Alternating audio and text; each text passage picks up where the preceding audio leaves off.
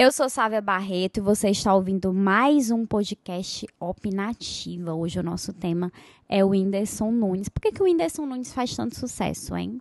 Você deve estar se perguntando, ou não, não importa. Eu vou falar sobre esse assunto hoje.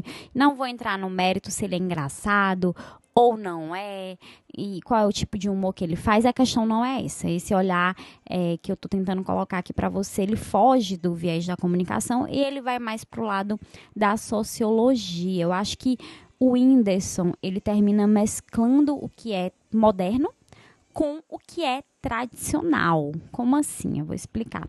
A gente vive na modernidade. O brasileiro absorveu a modernidade, a lógica capitalista, mercantil. A gente consome, importa processos tecnológicos, culturais. Um exemplo são os telefones celulares, os computadores, o, mo o modo da gente trabalhar interligado, o impacto que as economias globais têm aqui no Brasil. Enfim, você lembra aí do caso do aumento do preço do diesel, né? E teve toda uma repercussão local, teve a greve dos caminhoneiros, por conta de também além da política da Petrobras, teve uma influência direta sobre o aumento do preço do barril de petróleo no mundo todo.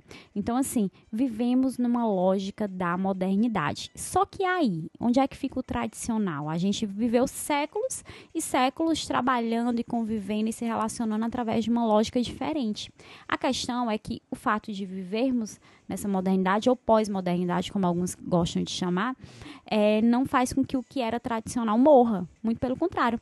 É forçada uma convivência e são essas relações desencontradas, um pouco, diria que justapostas, vivendo ao, ao, mesmo tempo, que terminam dando como resultado esse brasileiro que vive sobre um modo particular, sobre uma lógica um pouco híbrida, né? O brasileiro, ele é muito criativo, ele é inventivo, ele tem um deboche, ele tem uma certa dissimulação também.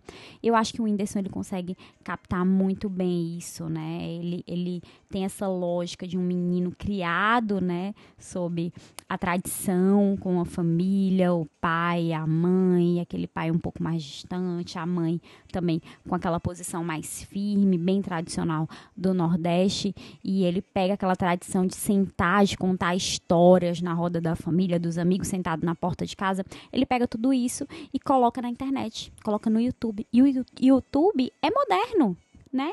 Então, o que acontece? Ele condensa, ele mistura essas experiências, esse modo de viver de uma grande parcela da população. E é aí que está o segredo do sucesso do Whindersson, na minha opinião, porque muita gente se identifica, tanto as pessoas que têm uma classe mais abastada, como as pessoas que não, como homens, como mulheres, porque ele fala um pouco desse desajuste, né? Desse fato de a gente ser um pouco torto, um pouco desencontrado, um pouco desajustado, porque nós não somos nem totalmente modernos, nem totalmente tradicionais, a gente está no meio termo.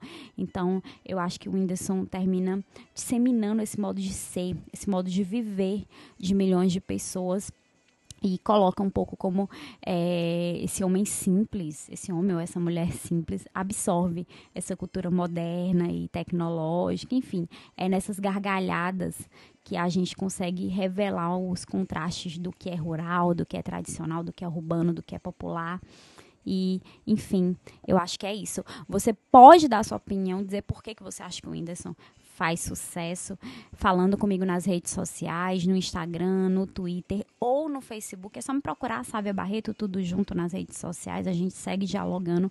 Você me encontra no SoundCloud, você me encontra no YouTube. É só botar Opinativa Sávia Barreto para ouvir esse podcast. Me encontra também no iTunes, se você tem celular da Apple, se você tem iPhone também é fácil de achar o podcast.